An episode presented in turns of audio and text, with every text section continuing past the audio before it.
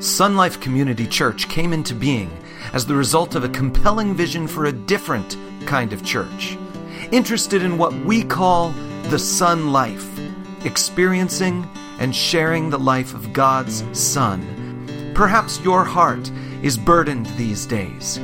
We invite you to allow the Word of God through the words of this message to bring rest to your soul and joy to your heart. Let's bow before Him. Heavenly Father, in the beginning was the Word, the eternal Son of God. He became flesh. He dwelt among us. He brought your truth with Him. He said, I am the way, the truth, and the life. And that truth that He spoke, and the truth that other chosen men of God have spoken, has been written down.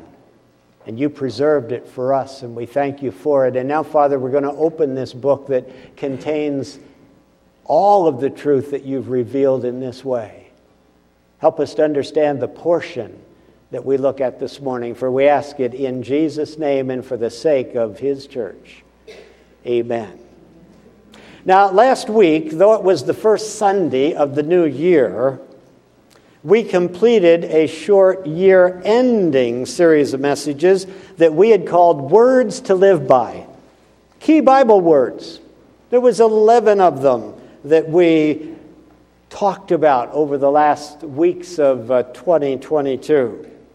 We said that those words could captivate our minds all by themselves, one by one by one. They could captivate our minds whenever we think about them. They could stir our hearts, and they can strengthen our resolve as followers of Jesus Christ. Now, I trust that each one of those words you've got down, you save your little sheets, and, and you know those eleven, along with the thousands of others that are in the book. But those eleven we felt were very helpful for us as believers, and trust that they will carry us into the new year just filled with uh, all that desire to live out the Word in our life. Now, this morning, we're beginning the countdown toward our new church year. For those of you maybe visiting with us, you got to know we're a little weird bunch here. Some churches don't believe you ought to have any membership at all. Just let all the folks come in. They're an congregate. They're an audience, is what they are.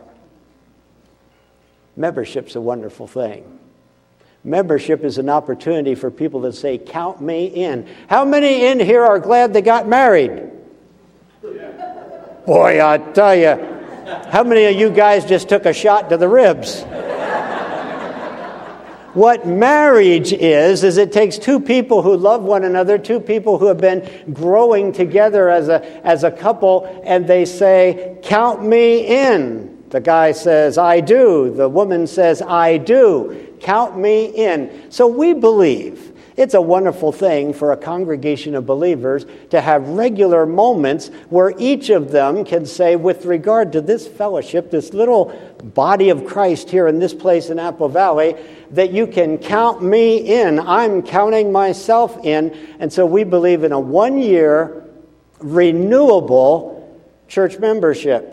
And that comes around for us every year in the spring. February, the first Sunday in February, we have a sign-up sheet, just like a charter membership, like it's the first time we've ever done it. And for the year two thousand twenty-three, it'll be the first time we've ever done it. And we walk this aisle on that morning as part of that worship service and sign our names to a declaration that says we truly are believers in the Lord Jesus Christ. It's printed in your bulletin today, that statement. We've used it for twenty-eight years, one by one by one by one. And so we're on a countdown toward that Sunday, Commitment Sunday, Sign-Up Sunday. All through the month, people can make that commitment. And the first Sunday in March, then we announce and we present to the Lord the brand new Sun Life Community Church congregation for the year two thousand twenty-three. So we're on a countdown toward that. And I say all that to let you know that this little series of messages that we're beginning today relates toward that. It's a series called People to Live With. Words to Live By, People to Live With. Now that ought to stick in our minds for a little bit. Here's our series key scripture. Paul was writing to the local church in Corinth, and in his first letter to them, First Corinthians twelve twenty-seven, he says this, speaking to them. Imagine, this is him speaking to us this morning. You are the body of church, the body of Christ, Sun Life Community Church in this case. You are the body of Christ, and each of you is a part of it. So when we are part of a local fellowship, when we say, count me in, this is my home family, my spiritual family, this is where I believe God wants me to be, you can look around, especially if you're newer, and say, who are these people? Series key question for these messages is that, who are they? These people who make up my church.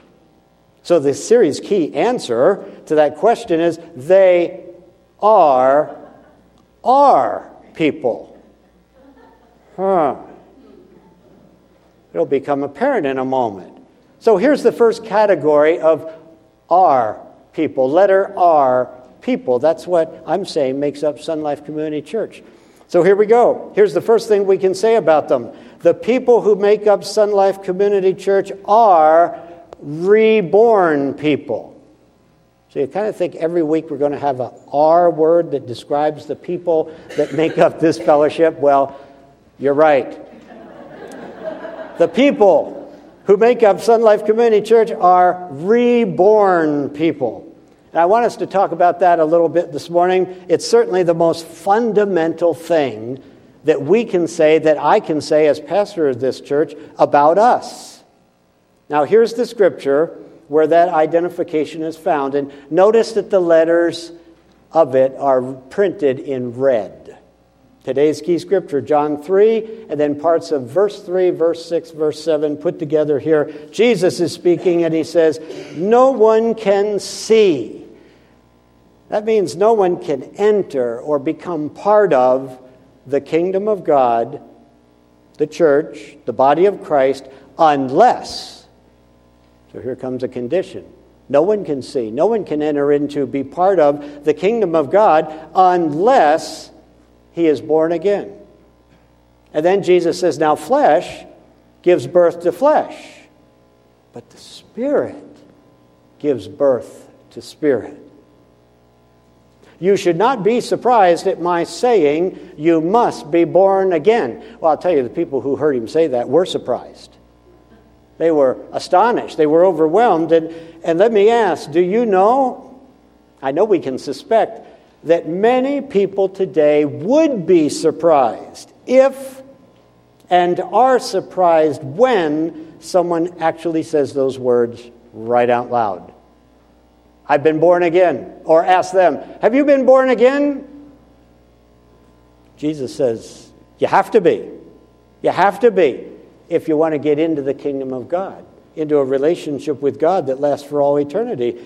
I believe there's probably people being surprised right now all around the world as they tune in our live stream broadcast.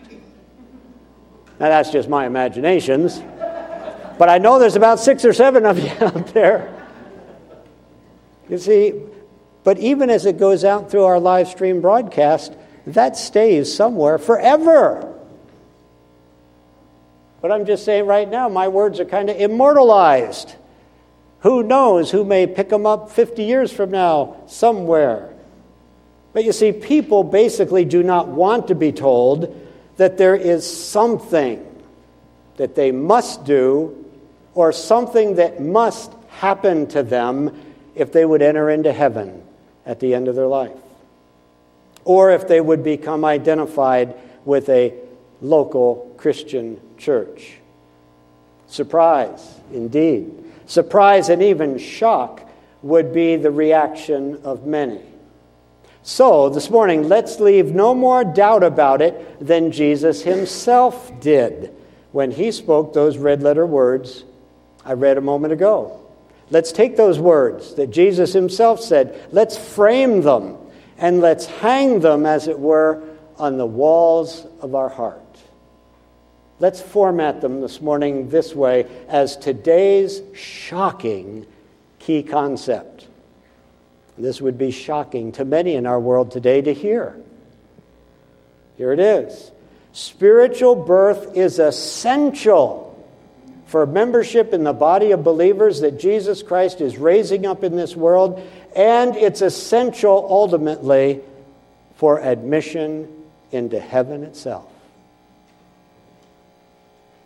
Now, for many, for many in our all-inclusive society today, those are not only shocking words. They are to them repulsive words, disgusting words, hateful words, disrespectful words. Those are words, they would say, rightly, that divide us, that cause judgments to be made by us and about us. And yet Jesus is him, himself is the one who laid the foundation for them and who would agree one hundred percent with them. Spiritual birth is essential for membership in the body of believers that Jesus Christ is raising up in this world and is essential ultimately for admission into heaven itself. So in case we've already forgotten our main point, or, or if you tuned in late, here again is what Jesus said. No one, no one. How many of you are part of the no one crew? No one in here is? See, no one. All humanity. Everyone. Every living, breathing person, Jesus says, no one can see, that is, enter or become part of the kingdom of God, the church, the body of Christ, unless he or she is born again. And so there it is. Using Jesus' own brightly printed red letters, Jesus Christ came to earth to build, boy, this sounds like a dirty word, to build a most exclusive fellowship. In another place, he pointed out that only a few would actually wind up belonging to it. He said that any who would get in would have to be fundamentally changed before the doors would be opened to them. Jesus said that to the people of his day, mostly good Jewish people who had spent their whole lives praying to God, believing the Old Testament scriptures, listening to the words of the prophet. And Jesus says this new thing, though, has to happen. And so the strategic question for us as we encounter a, a possibly hostile audience is this. And why do we, you could say, or why would we say that? Why would we come right out? Why did Jesus come right out and say, nobody can get in unless they're born again? No one can see the kingdom of God. No one can enter into it. Nobody can enjoy the blessings of it. And as Jesus then left his uh, disciples there to build a church in his name, to say, and nobody can be part of that either, unless they are whatever he meant by saying born again.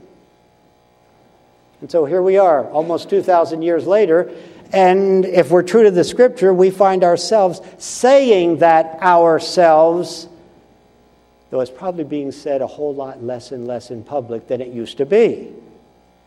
When I was a teenager, I was part of a group called Youth for Christ, and we were taught how to witness for our faith. And in our public high school, we were taught to carry our Bibles to school right on the top of our, our other books and possibly carry the bright red Youth for Christ New Testament. So it couldn't be missed. Couldn't just walk away, walk around all day with your little bright red New Testament in your lunch bag. And so we could ask anybody in our classmates. In fact, we were encouraged to start a conversation. You know, have you been born again? Do you know what it means to be born again? These were phrases that were used a lot, but I doubt there's many times today those words are repeated in a in such a setting. So do we repeat them? Do we believe them? Do we understand them? Or is that just part of an archaic kind of a Oh, D L Moody, Billy Sunday, Billy Graham kind of a situation? Why did Jesus say this? Well, when somebody asks us why we say this, when we do, and why Jesus said this, as they can easily find out he did, we need to be ready with a solid biblical answer. Why? Why must a human being be spiritually changed, spiritually reborn, if he is going to participate in and benefit from anything to do with God? Why is that? Well, this morning I want to share just two, what I would consider to be solid biblical answers why we and Jesus could, would, and did say such a thing. So here's the first one. Reason one, we say such a thing. We say it, I say it as the pastor of this church. I believe any member of this church can say this, and untold believers through the world should be saying this. We say such a thing because, because men have fallen into sin a long, long time ago. All the way back to the Garden of Eden, the head of the human race fell into sin, into a time of rebellion, a decision to do things differently than the way God said they should be done.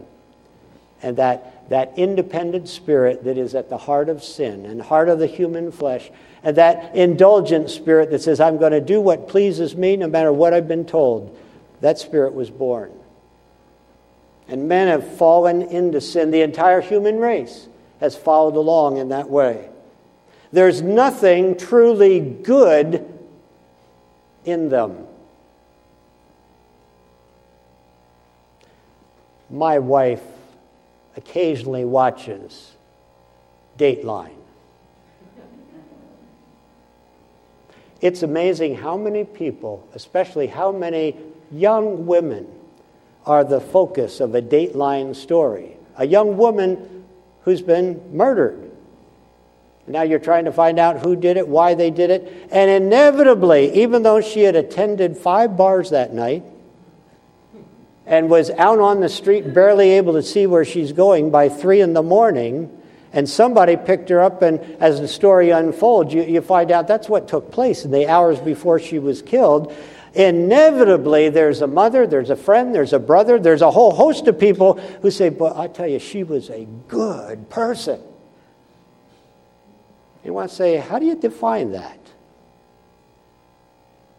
Does good mean living a good life, living a pure life, living a sensible life, living a, a, a reasonable life? Well, the Bible just says, hey, drop that word. There is no human being that is truly good. There's nothing truly good in human beings in and of themselves. They are not qualified for heaven. They are not suited for the Church of Jesus Christ. Now, that's a statement that has a lot of implication for the way churches have presented themselves for the last maybe fifty, sixty years. They are not suited for the Church of Jesus Christ. Now, that's a fundamentally sound biblical statement, though it runs contrary to the most common profession made by many Americans, for one thing, that men, people are basically good. We've had presidents. We've had presidents that I believe are godly presidents. Presidents who trust in Christ, but who have made the statements as a political position and, and perspective to just say, well, you know, I, I just got to believe that, that almost all Americans are basically good. Well, see, that's scripturally wrong. The Bible says no one is basically good.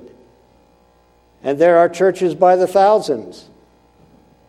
I'd have to say, honestly, so-called churches by the thousands that profess that very same thing. You're all basically good people. What we got to do is just get you to be your goodest. There's a little flame of goodness inside of you that you were born with. We got to, we got to just encourage that flame until that it's really the dominant part of you. Every man has a spark of divinity within him. Not so, according to the Bible. But there are thousands of churches who take that approach when they see somebody come through the door. There's basically a, a good person. A person that just needs to be encouraged to be what he already is and to be good at it and to bring out the best in him. You see, for churches who say or act like people are just basically good, and we're working on making them a little better if we can, they are not places where anyone is clearly seeing or entering the kingdom of God. Now, wait a minute. Did I just say that right out loud? Were we still streaming? Yes, I did.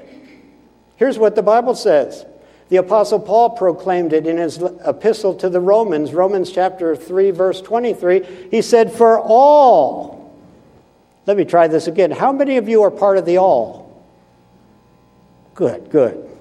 We're making progress here. Not so much the no one, but the all, the all we got. Y'all, maybe some of you are from down south, right, Ron? Where y'all is a very familiar identification. So Paul starts this way. All, for all have sinned and fall short of the glory, which really means the standards and the nature of God himself. All are in that condition. And then years earlier, the psalmist David made this observation, which the Apostle Paul passed along in that same epistle. In chapter three, verse twelve, Paul says, there is no one who does good, let alone is good, not even one. Now, David had first written that in Psalm fourteen, verse three, and, and Paul just passed it along in his letter to the Corinthians. That's the problem with man. The entrance requirements to get into the kingdom of God is very high, and man's spiritual aptitude is very low. There is nothing about man in his normal, natural condition that would open heaven's doors to him. In addition, man's resume, the things he's actually done, is despicable and repulsive to a holy, righteous God. His behavior, in addition to his basic condition, his behavior absolutely disqualifies him for heaven. Now that, that fact, that biblically supported fact, is the first reason why we say, as Jesus said, and here I'll amplify and paraphrase Jesus' words a little bit, Jesus said, man needs a complete makeover. Man needs that if he is going to ever enjoy a relationship with a holy God, either in this life or in the life to come. That's why Jesus said that, because man's a mess.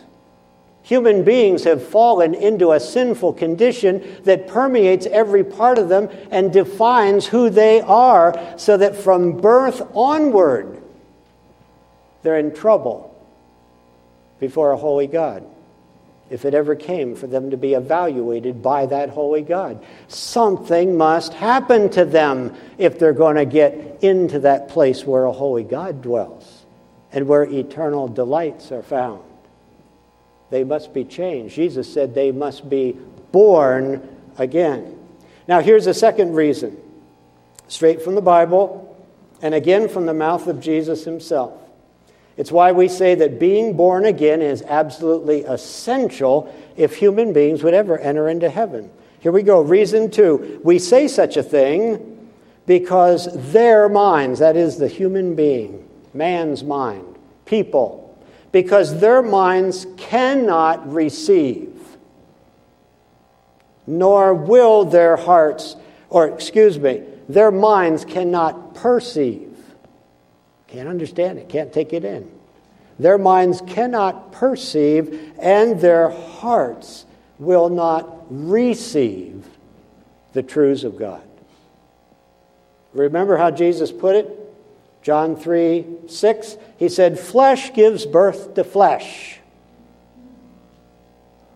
Flesh means man's natural condition. He's in the flesh. He's human. He's in the condition he's in. He's lost in sin. He's corrupted in so many ways. And when human, corrupted people give birth to new people, those new people are just like the former people. They're human beings who are caught in sin. They are human beings who cannot understand and cannot and will not yield themselves to anyone other than themselves. Babies know that from the beginning. They're just honest about it. Nobody's going to tell me what to do. It's time to eat, and I'm going to scream until you do something about it. A mother looking at a beautiful child never says, "What a sinner!" But that's the way sin works, though. How about when you're twenty-five and you're screaming, demanding your own way, and not, not yielding yourself to any larger situation? Ah, we can recognize it then. But Jesus says that what's happening. Flesh gives birth to flesh. That's all it can give birth to. And now we've already seen that man's natural, that is his fleshly condition, presents a major spiritual problem. His behavior is sinful because he himself is fallen and broken, and that brokenness is profound. So here again is the Apostle Paul shedding some inspired light on the subject. Romans three eleven, he says, there's no one who understands. Has anybody ever called you a dummy? And did you ever in response say, you're right? You're right. When it comes to spiritual truth, we are all dummies. And the sooner we recognize that, but it actually takes the work of God in our life for us to recognize that little bit. There is no one who understands, and therefore there is no one who seeks after God. Everyone in the world, the way they're born and as they grow, everyone in the world is in the dark. Concerning, concerning spiritual things, and they consider it to be normal and natural. This is just the way it is. Paul then wrote to the Corinthians in First Corinthians chapter two, verse fourteen, he says, now the man without the Spirit, that is the man who has not had any rebirth, he's just your good old ordinary basic natural man. The man without the Spirit does not accept the things that come from the Spirit of God. Have you ever tried to share your Christian faith with somebody who just absolutely blew you off? I don't believe that stuff. I don't see how anybody with a bit of intelligence can believe it, can read the Bible and believe that, believe there's a God who created everything. Science has already settled that issue for us. The man without the Spirit does not accept the things that come from the Spirit of God, for they are foolishness to him. And he cannot understand them, because they're spiritually discerned. Unless you have a spiritual uh, connection, you can't understand this stuff, because that's what it takes to understand it. Now, that's a bad condition to be in. That's like being handed a final exam paper that relates to a subject that you have never studied and that you couldn't care less about. A failing grade surely awaits. Now, all of us were at one time in that condition spiritually, every one of us in this room. That's the way we were born.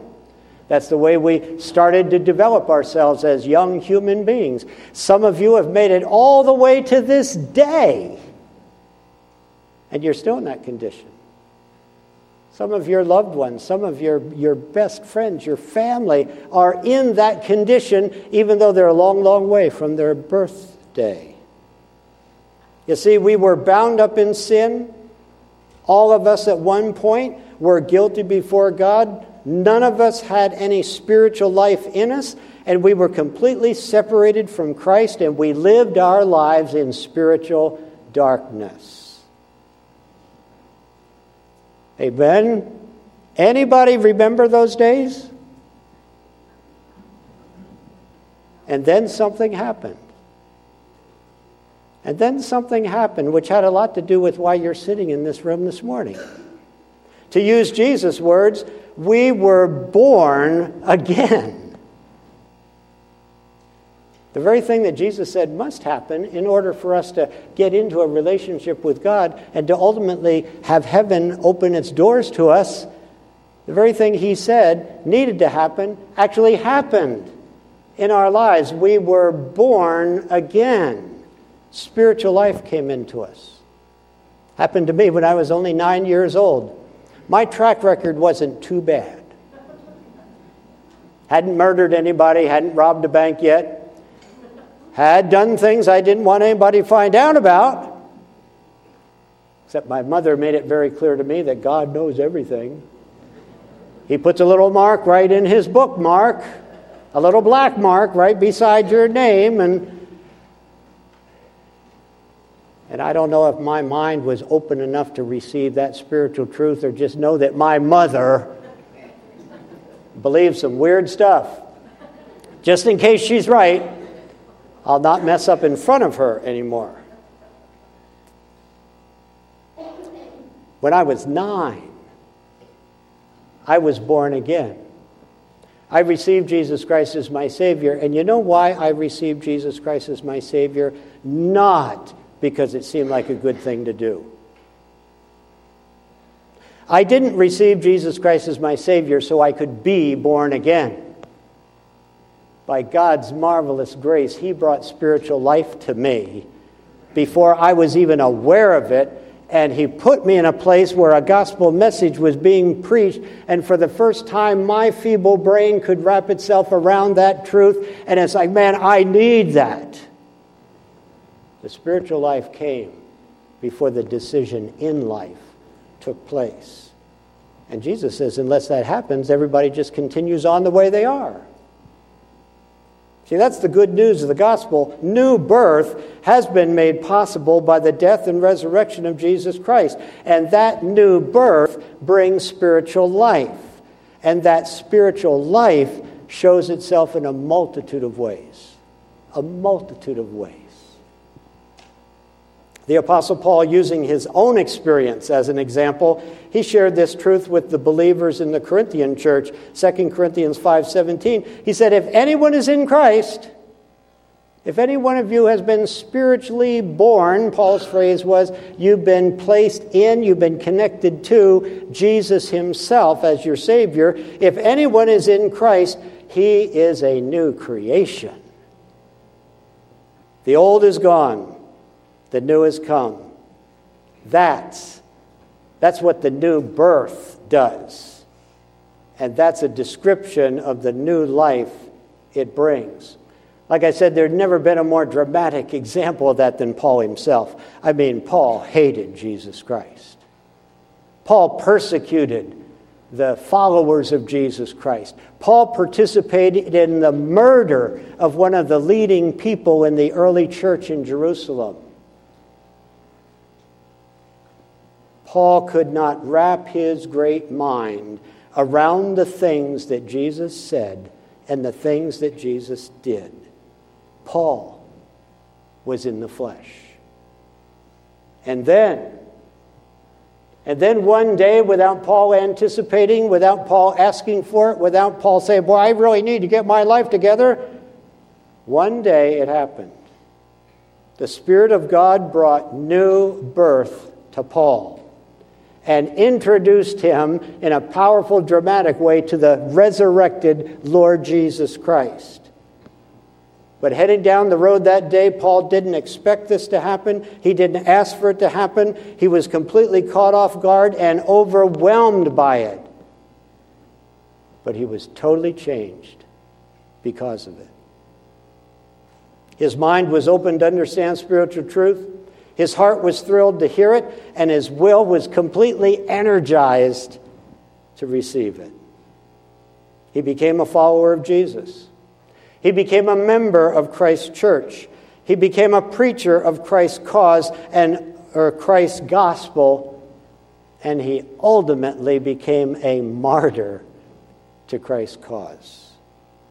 His eyes were open, as Jesus said, to see the kingdom.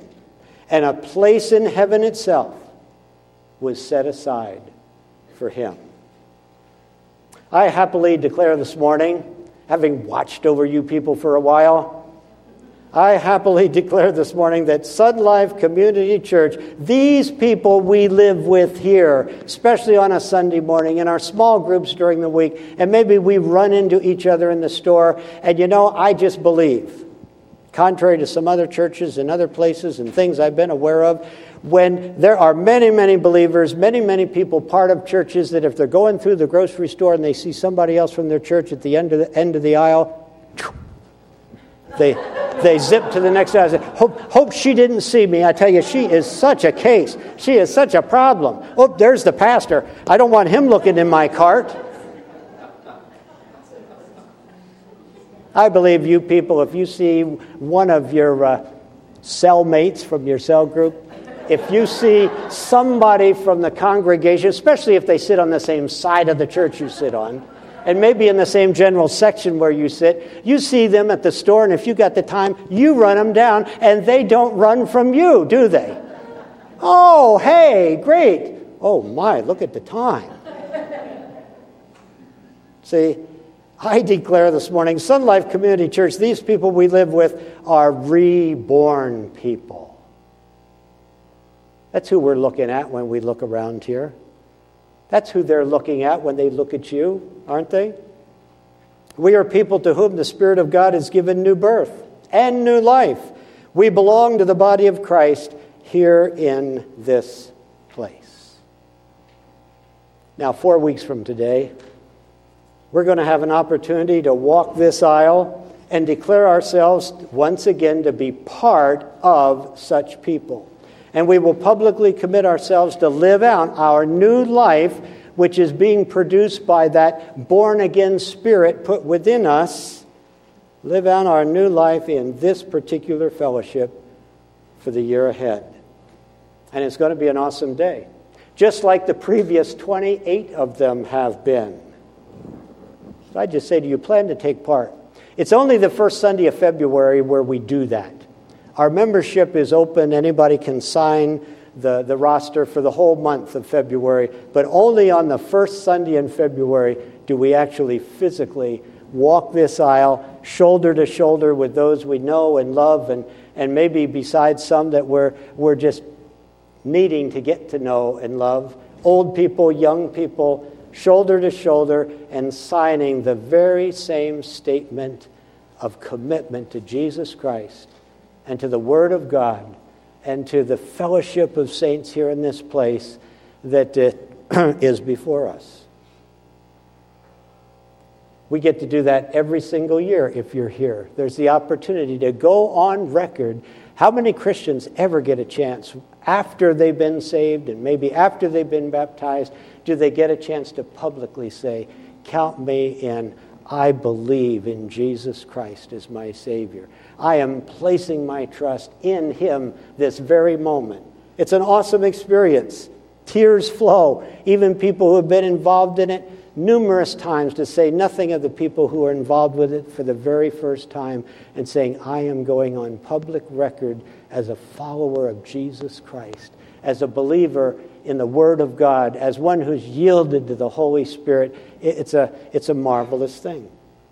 The people of this church get to experience that and demonstrate by doing so, to the degree that it can be demonstrated, that they have been reborn.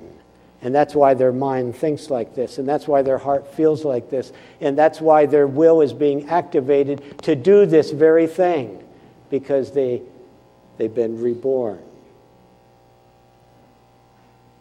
Now, as we come to the close of this message, see, I told you, the clock has been in the glare of the light.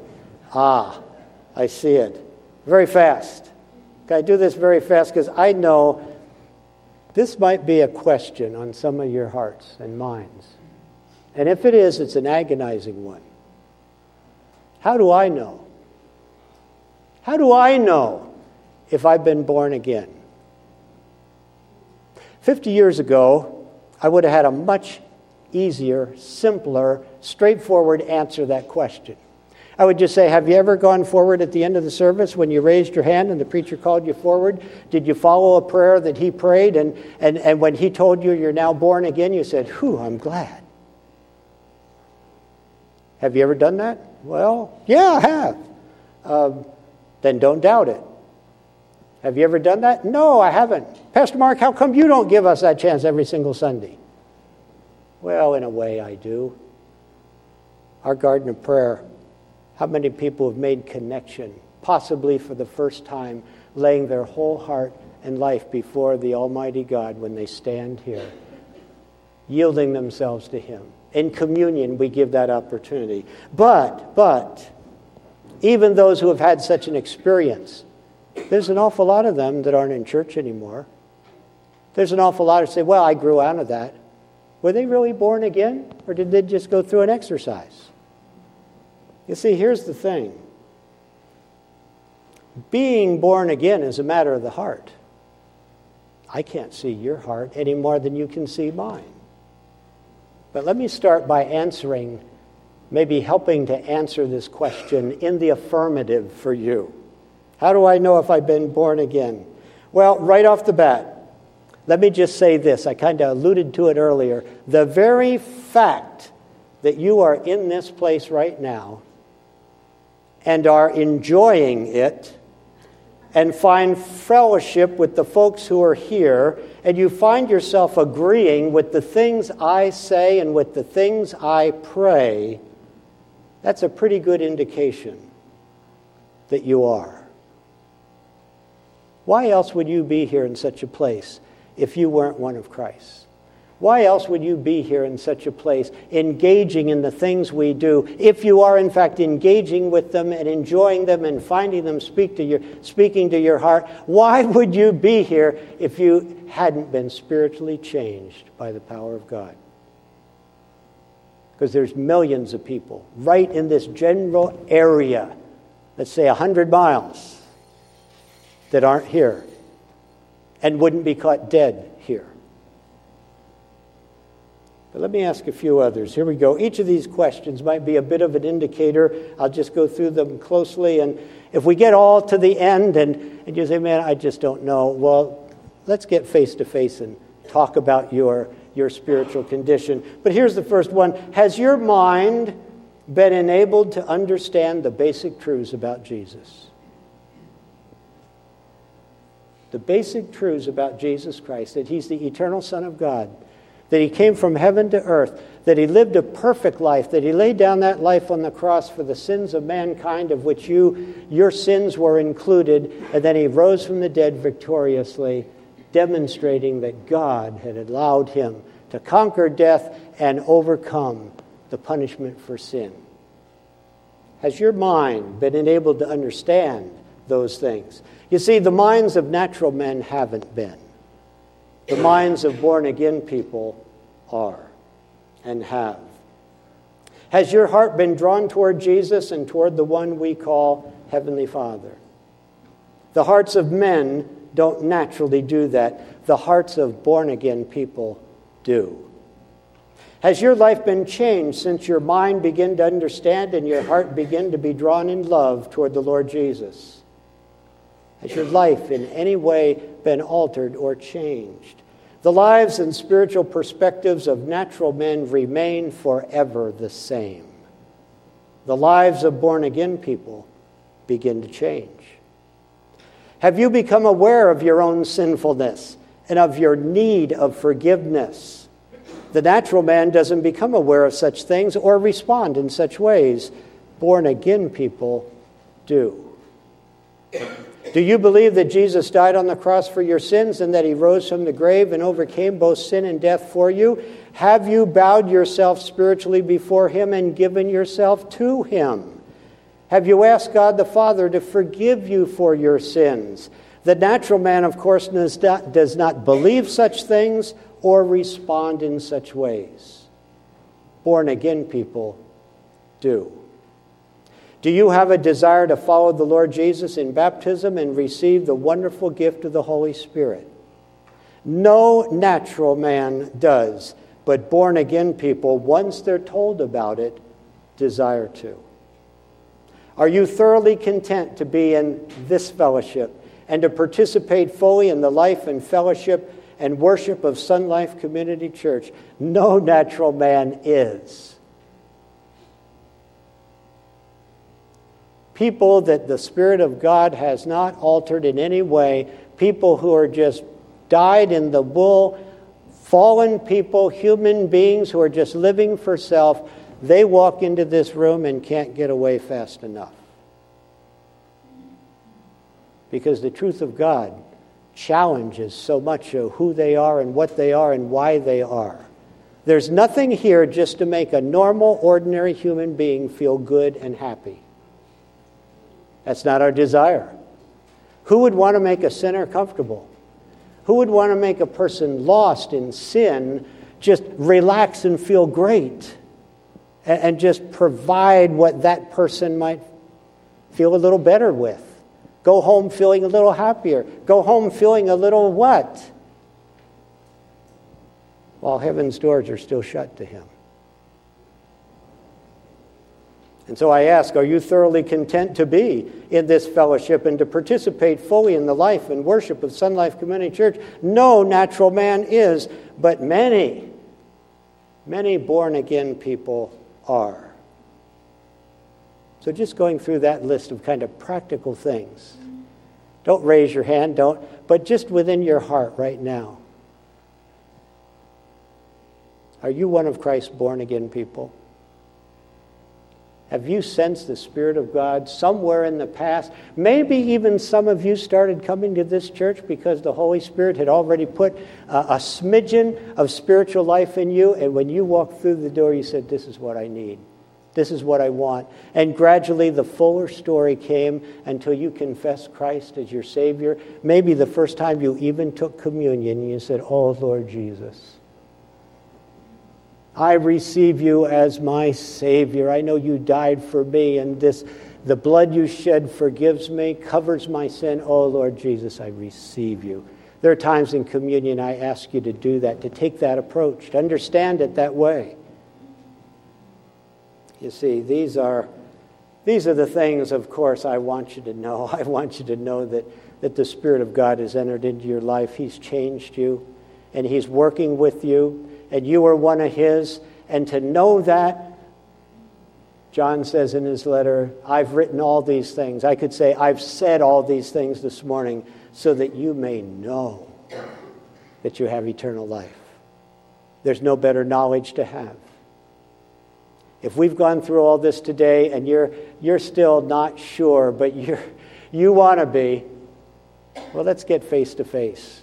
You call me, we'll sit down, we'll talk, we'll go through these very same questions, and I'd like to hear your answers, you know, to them.